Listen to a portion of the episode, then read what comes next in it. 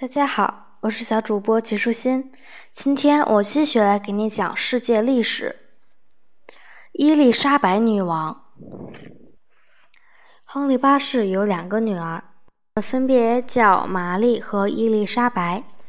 他们都姓都铎，和自己的父亲亨利一样。尽管我们一般不大会注意女王和国王的姓，不过还是知道一下为好。亨利国王原本有一个儿子，他在亨利死后的最初接任了国王的位置。尽管他要远比姐姐们年轻的多，但那时候人们却都认为对治理国家来说，男孩比女孩会更适合。可是这个年轻的国王没多久就死掉了，于是玛丽就先做了女王。曾有一首关于玛丽一世的童谣，唱的是玛丽，玛丽与众人对立。玛丽这个人性格倔强又固执，她对父亲反对教皇和天主教会的做法非常不赞同，因为她本人是一个非常坚定的天主教徒，而且随时准备为教皇和天主教会而战。事实上，她想处死所有不是天主教徒的人和那些新教徒，在她眼里。那些信仰不同的人都是恶人，都该杀。他就如同《爱丽丝漫游仙境》里面那个女王一样，总是在说“砍下他的脑袋来”。在我们看来，这可不像基督教徒应该做的，因为在那个时代，他们对于这些事情的看法和我们不同。于是，很多人为玛丽掉了脑袋，于是后来就称呼她“嗜血玛丽”。玛丽的丈夫和她一样是强硬的天主教徒，甚至比她还要凶残嗜血。他是西班牙人，而非英国人。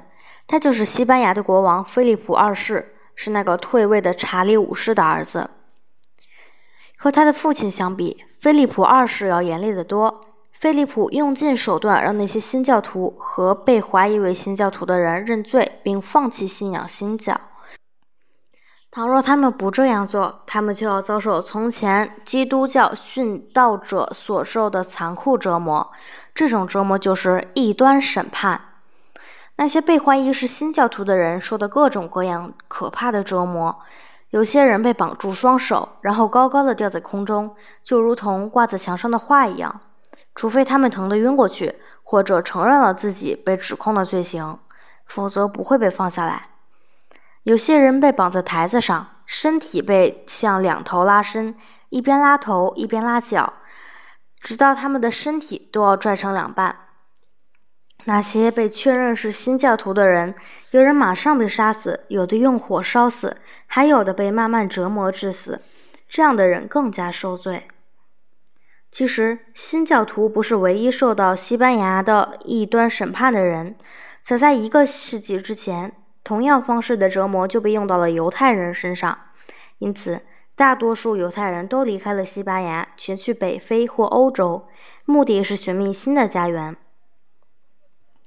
菲利普主要的迫害对象是生活在荷兰的荷兰人，此时荷兰是他的帝国的附庸，但是大量的荷兰人却成了新教徒。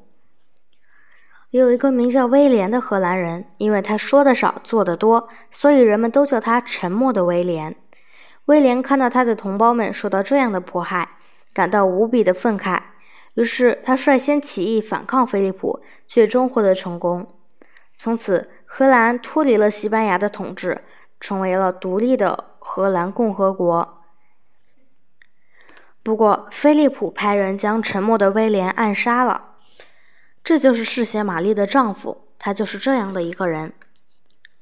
在玛丽都铎死后，她的妹妹伊丽莎白都铎继承王位，做了女王。伊丽莎白是亨利的三个孩子中最强大的，她有着一头红发，虚荣心特别强，喜欢被人奉承。尽管有很多男人爱上了她，但是她一直没有结婚。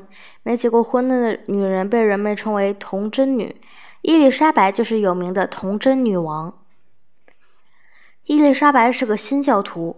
就和他的姐姐和姐夫反对新教，他同样激烈极端的反对天主教。当时苏格兰女王是伊丽莎白的亲戚，苏格兰在英国的北方，不过它不属于英国，有自己的国王。这位苏格兰女王名叫玛丽·斯图亚特，她特别的年轻，而且长得美丽迷人。不过，她是个天主教徒，因此伊丽莎白和她都是敌人。听说玛丽·斯图亚特有吞并英国的打算，伊丽莎白就抛开了亲戚的情面，先下手为强的将玛丽·斯图亚特关进了监狱。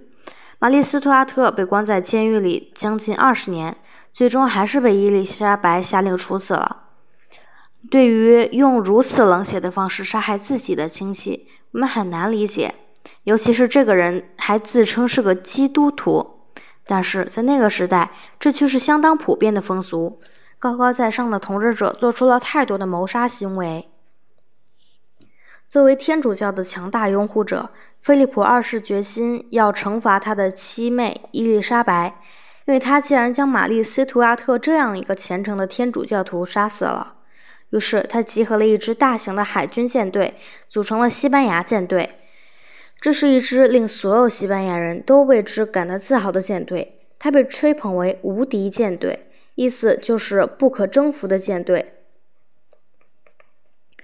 一五八八年，无敌舰队带着将英国海军征服的目标出发了。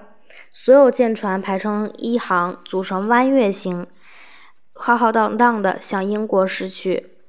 英国舰队都是用小船组成的。西班牙人认为，如同一般的海战那样，英国海军应该会跟他们正面作战。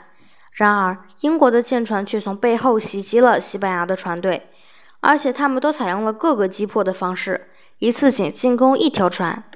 英国的士兵们都训练有素。他们的小船的动作也异常迅速，更容易操控。最终，大型的西班牙舰船被英国舰队逐过的慢慢击沉、摧毁了。后来，英国人把一些旧船只点燃，让他们向西班牙的舰队飘去。由于当时所有的船都是用木头做的，所以西班牙舰队看到一艘艘燃烧着的船向自己飘过来，一下子全慌了。有些舰船马上逃之夭夭，剩下的那些船想绕过苏格兰北部回西班牙，但是在路上遇到了一场可怕的暴风雨，差不多所有的船都失事了，上千的西班牙人被淹死在海里，尸体被海浪冲到岸边，就这样，不可一世的无敌舰队彻底完蛋了。伴随着它的毁灭，西班牙在海上的霸权也最终失去。从此之后。西班牙不再是世界上最强大的国家。在伊丽莎白初登王位的时候，西班牙是世界上版图最大、实力最强的国家。到他统治的末期，世界上最强大的国家已经变成了英国，他的舰队成了世界上最大的海军舰队，而这支舰队就是很久很久之前阿尔弗雷德国王开创的海军舰队。在那个时代，人们认为在治理国家方面，女人不可能做得和男人一样好，可是伊丽莎白却让她统治下的英国接替西班牙，成为了欧洲的首席强国。伊丽莎白用自己的成就证明，让一个女人来治理英国，可以比大多数国王都做得更好。今天的内容就是这些啦，小朋友，拜拜。